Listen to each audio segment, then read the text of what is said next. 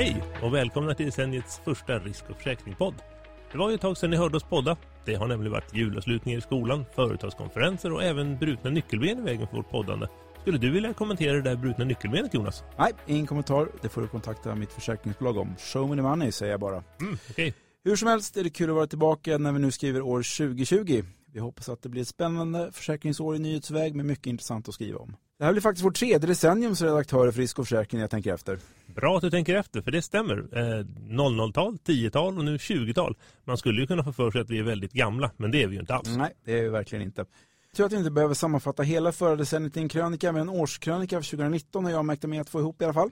Ja, i förra numret av Risk och försäkring Insights, det första 2020, passade du ju på att sammanfatta nyhetsåret 2019, månad för månad. Och om man har tid och möjlighet så kan det vara trevligt att luta sig tillbaks och blicka tillbaks på året som har gått. Så gör det!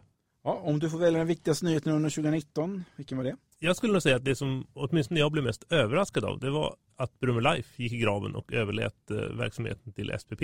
Mm. Det visar ju lite hur svårt det är att slå sig in på pensionsmarknaden även om man har en väldigt dedikerad personal och ett stort bolag i ryggen. Du då? Största nyheten för dig? Ja, nyheten med störst intresse och betydelse för livbranschen det var ju propositionerna om en effektivare flytträtt och om en ny reglering för tjänstepensionsföretag som riksdagen sedan antog i november, det måste jag nog säga. Mm. Men nu kan vi börja fokusera på vad som egentligen har hänt i nyhetsväg den här veckan, vecka tre. Ja, det är klimatriskerna som ses som de allvarligaste riskerna på längre sikt. Det skrivs det om i Global Risks rapport 2020 som presenterades i veckan på World Economic Forum. I rapporten som presenterades i samarbete med Marsh McLennan och Zürich sammanfattas 750 internationella beslutsfattares bedömningar om de globala riskerna på kort och lång sikt. De fem risker som respondenterna i undersökningen bedömer kommer att öka mest under 2020 kommer från ekonomiska konflikter, inrikespolitisk polarisering, extrema värmeböljor, förstörda ekosystem och cyberattacker som skadar infrastrukturen. Och de fem allvarligaste riskerna på längre sikt på tio år enligt de svar i undersökningen är extremväder, klimatförändringar, naturkatastrofer, minskad biologisk mångfald och miljökatastrofer. Alltså ses klimatet som den största risken. Inte helt otänkbart, eller hur Greta? Nej, jag menar Georg. Ja, många säger fel där. Eh, jo, det, visst. Eh, de fem allvarligaste riskerna på längre sikt var alla klimatrelaterade. Läs gärna mer i rapporten som vi har länkat till i artikeln. Och den går förstås också att ta del av på World Economic Forums webbplats. Det gör den. Eh, I veckan meddelade det danska moderbolaget Trygg att svenska moderna försäkringar ska få en ny vd från och med den första mars. Ja, det är Niklas Larsen som utsätts till att efterträda Leif Eliasson som vd. Trygg uppger att Leif Eliasson anställdes för att stärka Modernas organisation, digitalisera verksamheten och skapa tillväxt. Och denna uppgift har nu löst och därför har Tryggs koncernledning i dialog med Leif Eliasson kommit överens om att detta är ett bra tillfälle att göra en förändring i Modernas ledning. Och nu har alltså danskarna placerat en dansk vd i Sverige. Kan det vara så? Nej, han kommer närmast från Trygg Danmark, men han är svensk och detta trots att han har ett väldigt danskklingande namn. Eh, även om detta har mindre betydelse, nationaliteten alltså. Han har även tidigare i sin karriär arbetat på både Trygg-Hansa och If. Till Niklas Larsen tillträder kommer Lars Bonde, COO, på Trygg, att fungera som tillförordnad vd med Leif Eliassons bistånd under övergången. Ja, och tidigt i december så rapporterades det om att en pensionsförvaltare har lagt ett bud på drygt 12 miljarder på Öresundskraft som ägs av Helsingborgs kommun. Några dagar senare rapporterade Helsingborgs Dagblad att det var AMF som hade lagt bud på Helsingborgs energibolag. AMF har valt att varken dementera uppgiften eller bekräfta den om att bolaget då är den tilltänkta köparen. Men i veckan blev det klart att det alltså inte blir någon försäljning av Öresundskraft. I söndags röstade Helsingborgarna ett rungande nej till en försäljning. Det var drygt 96 procent av de som röstade som gjorde det. Och i tisdags meddelade Moderaterna, Liberalerna och Kristdemokraterna i Helsingborg att de inte kommer att gå vidare med förslaget av försäljningen av Öresundskraft till kommunfullmäktige efter det tydliga budskapet från Helsingborgarna. Och detta då helt oavsett om det var AMF eller inte? Ja. FI kom också med ett budskap i veckan. Det är att man kommer att utreda möjligheterna att på både nationell och internationell nivå verka för att företag i ökad utsträckning redovisar ett internpris för koldioxidutsläpp. Ja, det ska bli intressant att följa vad som händer med det. Mm. Och igår meddelade investeringsjätten EQT att de har köpt cirka 2,5 procent av aktierna i Storebrand och tar även plats i försäkringskoncernens styrelse. Det är Fredrik Otting, partner i EQT Partners, som är föreslagen att gå in i Storebrands styrelse.